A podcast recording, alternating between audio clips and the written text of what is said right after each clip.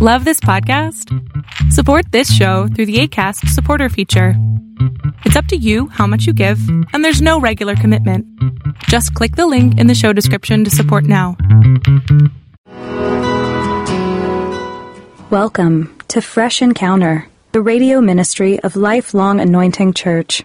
Our mission as a church is to equip the body of Christ to increase in wisdom and in stature, and in favor with God and with men. We're glad that you joined us for this edition of the broadcast. It is our prayer that this broadcast will be a blessing to you. Here now is Pastor Otuno with today's message. As we celebrate the Father's Day in the US here, I want to be able to focus our attention on another kind of stronghold. A stronghold that many of us do not pay attention to. A stronghold that our culture, for some reason, have decided to be willfully unaware of. Our society has chosen to close its eyes to this. And this stronghold is so dangerous to the lives of children, to the lives of family, to the lives of women, that yet our society is willing to rationalize it. We're willing to rationalize this particular stronghold. Not only that, we are willing to shift the blame of the destructive element of this stronghold uh, into other things. Not only that, instead of confronting this terrible stronghold, uh, we eagerly spend money and resources and our time seeking the wrong solution solution, seeking a different solution. And rather than acknowledging the look, you know, acknowledging and looking for solution for this particular struggle, our society is determined to stick to the destructive path that has been created by this particular strongholds. And that's why in this particular behavior, you see it in the book of Romans chapter 1. Romans chapter 1, if you start reading from verse number 21, the Bible says Paul the, Paul the apostle described for us in verse number 21, say, because they knew God they did not glorify him as God. Nor were they thankful, but became futile in their thoughts, and their foolish heart were darkened. Professing to be wise, they became fools. In other words, Paul the apostle is saying that the people of the old of the last days, which is represented in our culture today, is that many of us just refuse. We know God. We know what God has done. We know the mistakes that we're making, but we refuse to acknowledge it. In our society, we know the danger of this particular stronghold I'm about to talk about. We know how it's been ravaging and destroying families and children, and yet we have chosen to close our eyes to it. We have chosen to ignore it, and we stubbornly continue in this particular in this particular uh, lifestyle. And our sophistication in our society, and we are because of our sophistication, we are now beginning to mortgage the future of our children just because of this particular, you know, of this particular uh, stronghold and professing to be wise, we have become foolish in this particular culture.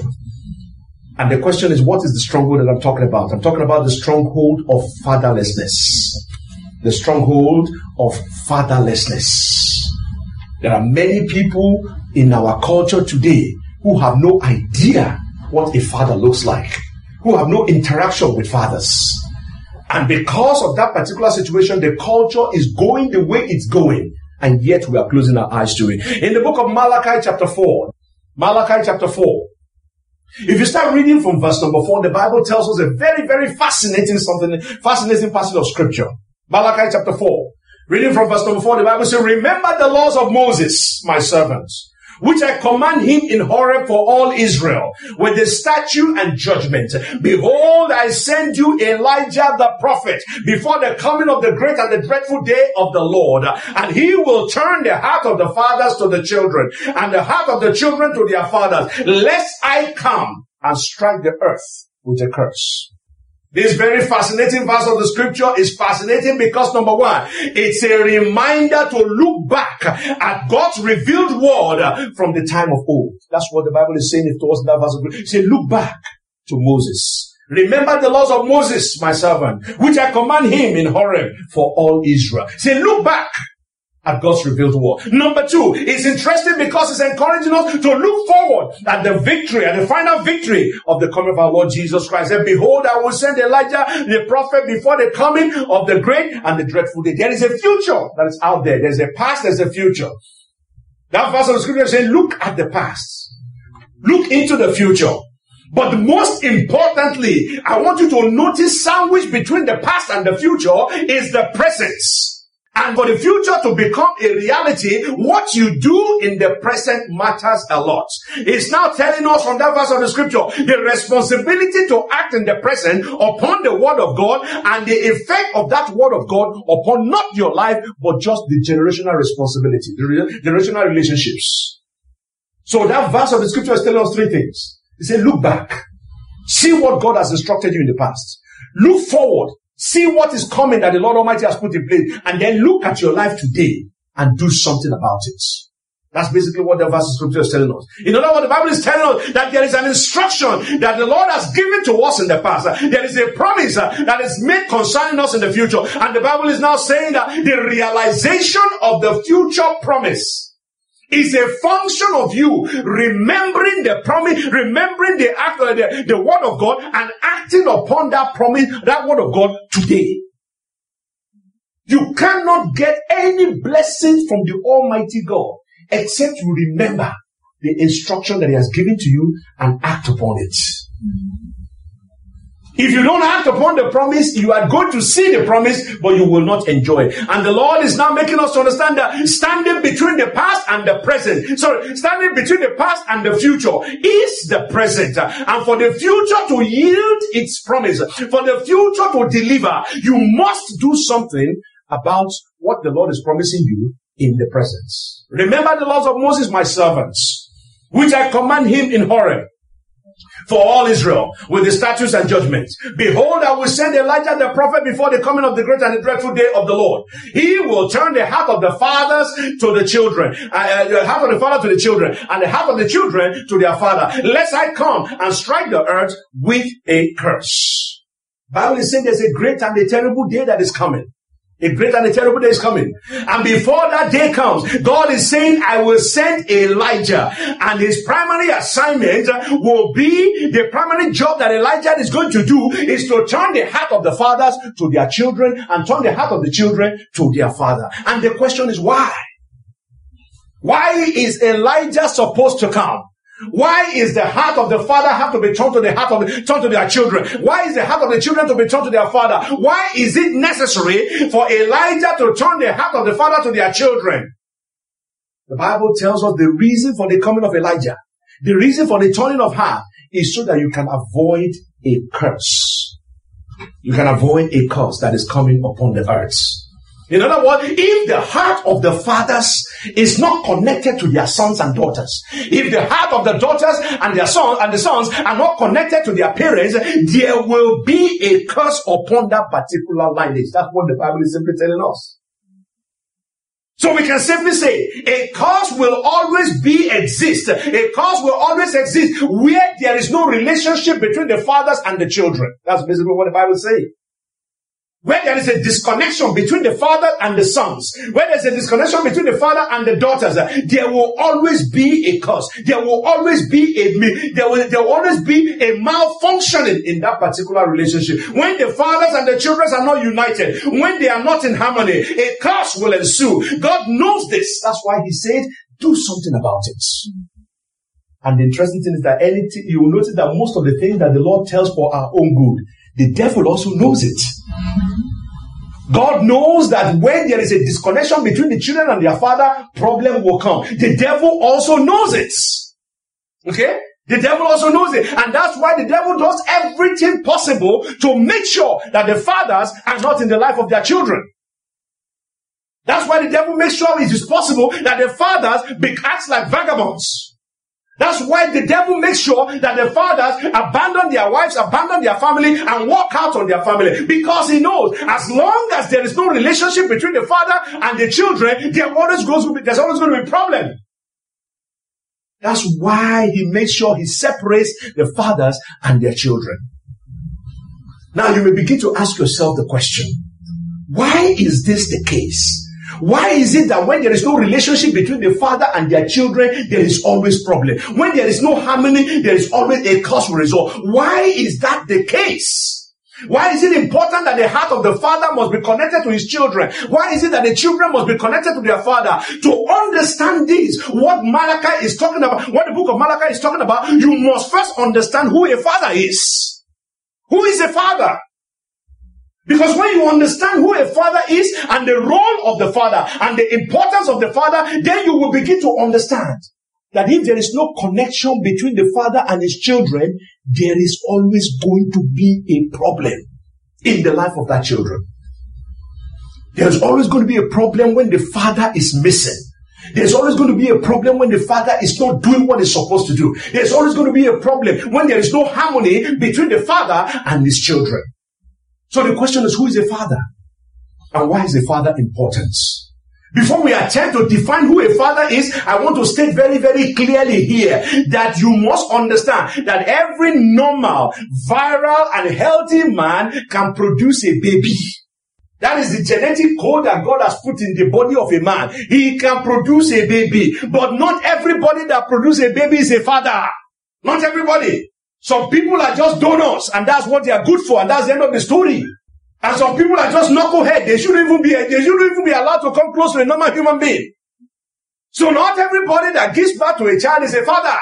Any man can impregnate a woman and have a baby, but that does not make that man a father.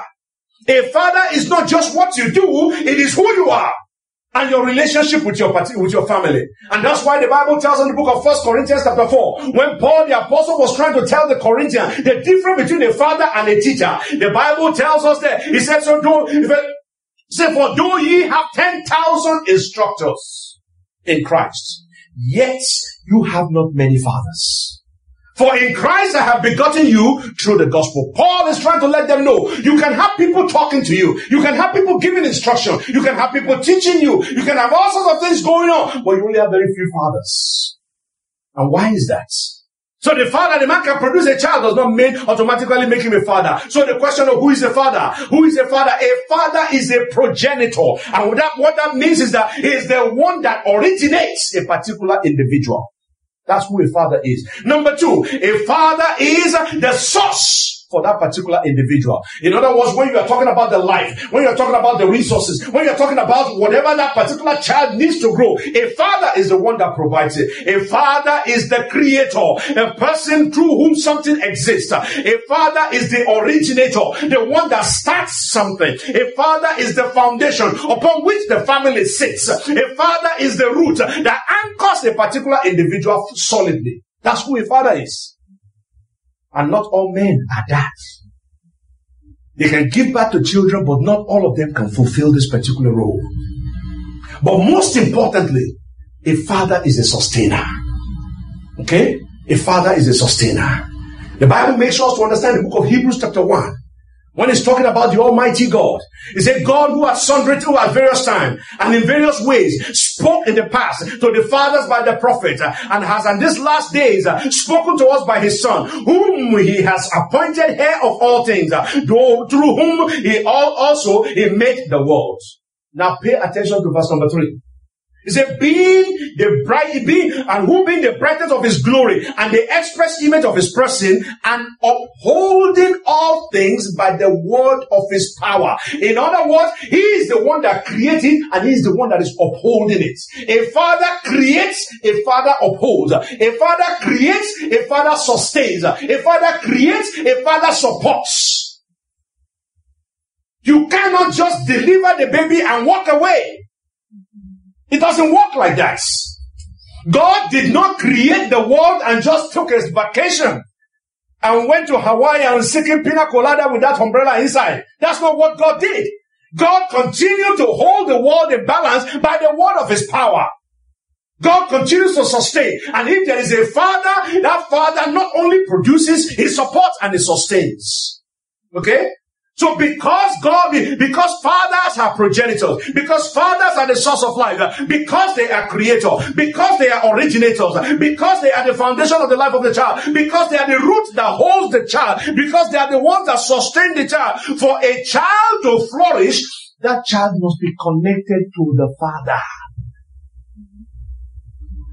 for the child to continue to enjoy the benefit of life that has been given to him by his own father, that person, that particular father must be connected, that particular child must be connected to that father.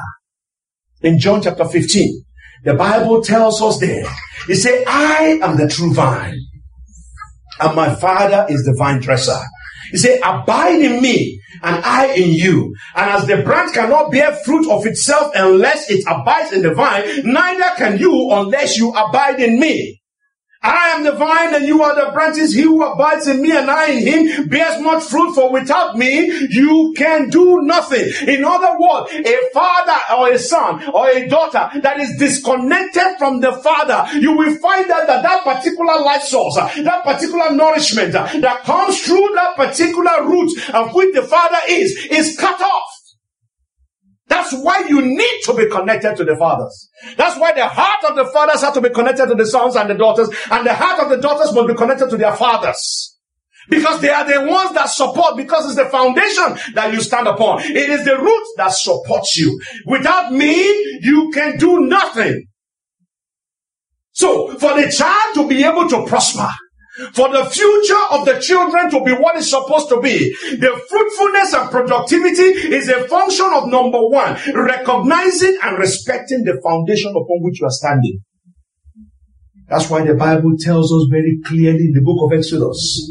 After the Lord says, honor your, after the Lord says that you should not take the name of the Lord God in vain, you should respect the Sabbath and everything. The next thing that the Lord said is, honor your father and your mother.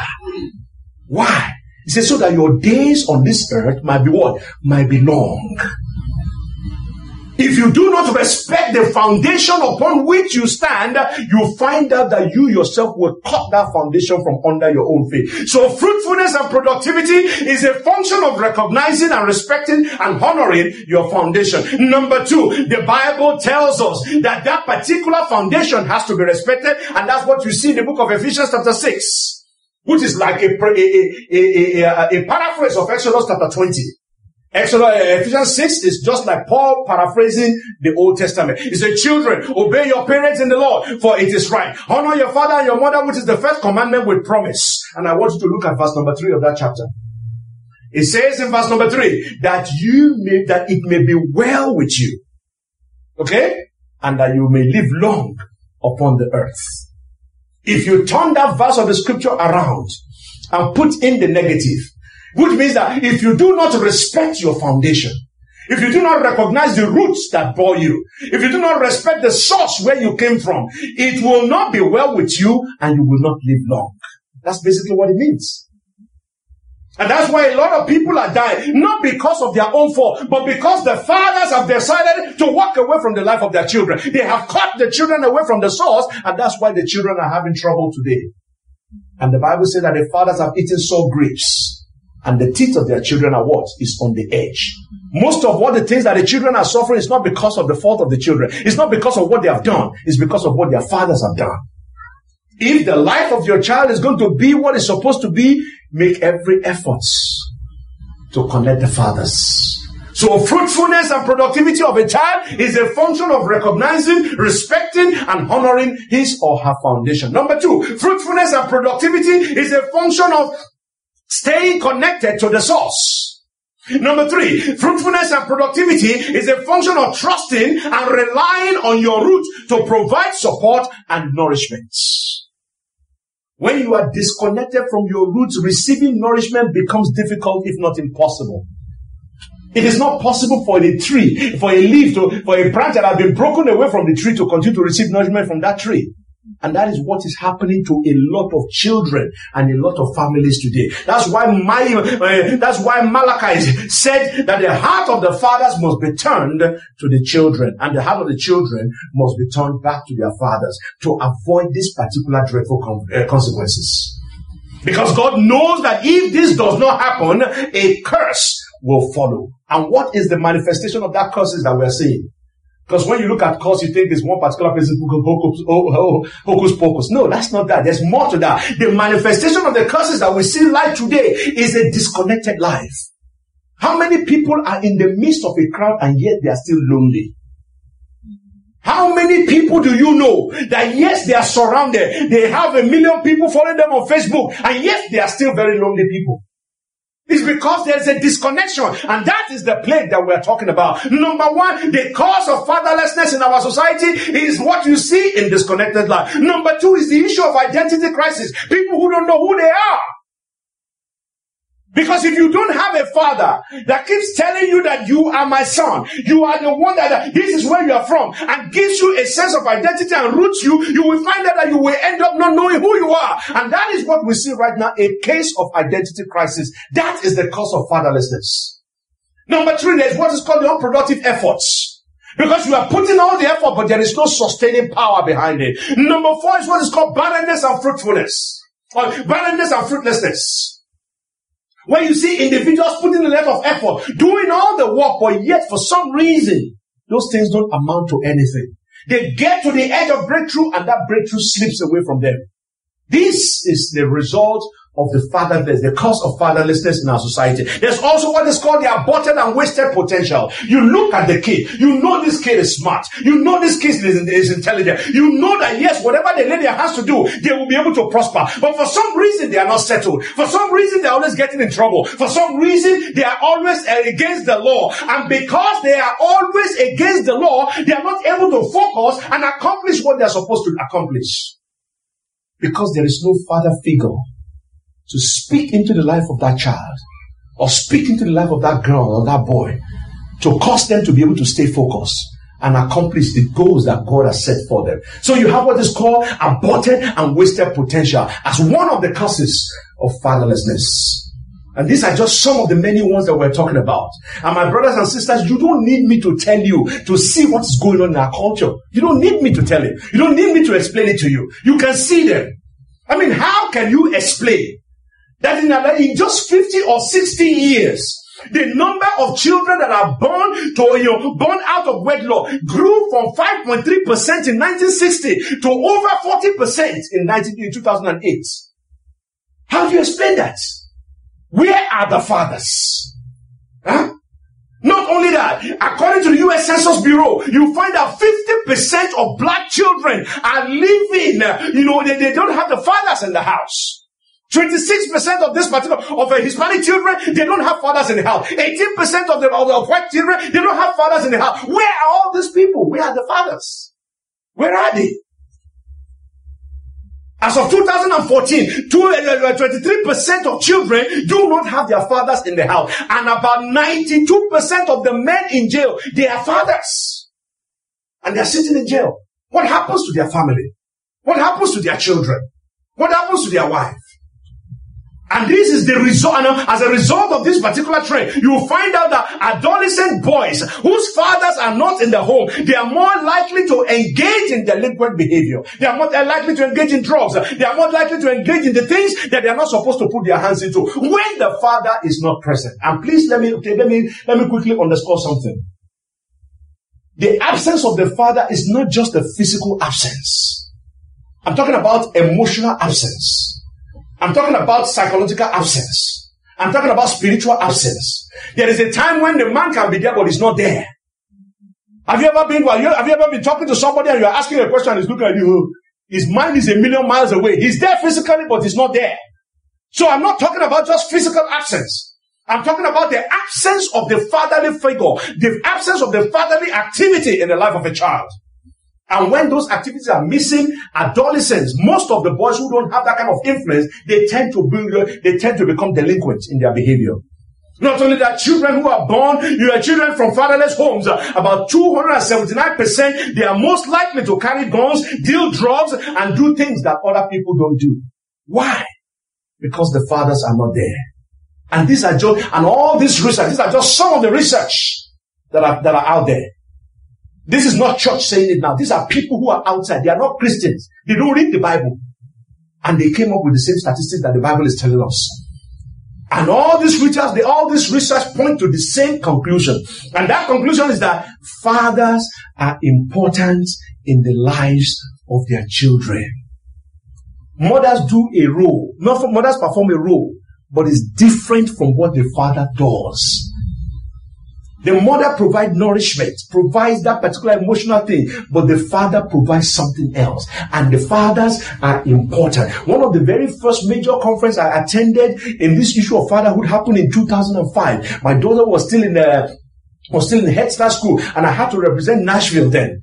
We went to Dallas and we had this conference. You need the place was filled. Government was putting money because they knew there was a problem when the fathers are not in the home.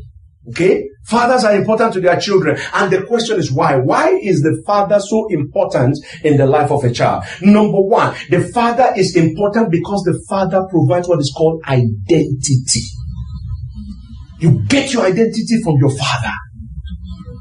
Jesus Christ, the Bible makes us to understand that when Jesus was about to start his ministry, as he was baptized, the Bible says, as soon as he came out of the water, a voice from heaven came and said, This is my beloved son, in whom I am well pleased. The Father gave him that identity there and there. Everybody knew that this one belonged to the Almighty God. Your Father is important because it gave you the identity.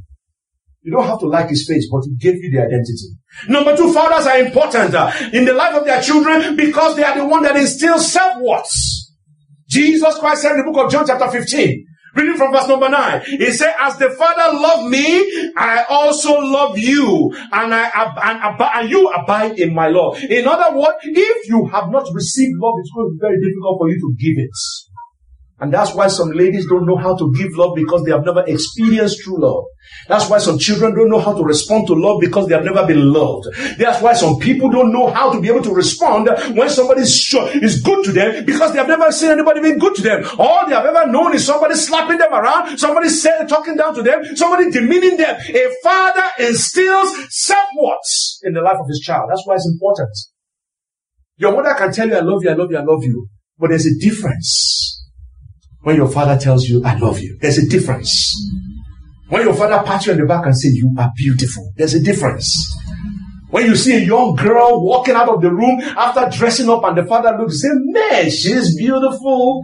She's lovely. Hey, she takes your breath away. That girl will be walking on cloud nine. No boy will talk rubbish because you know my father lost me at home. The father produces, instills self-worth. Number three, the father shapes your action and your behavior.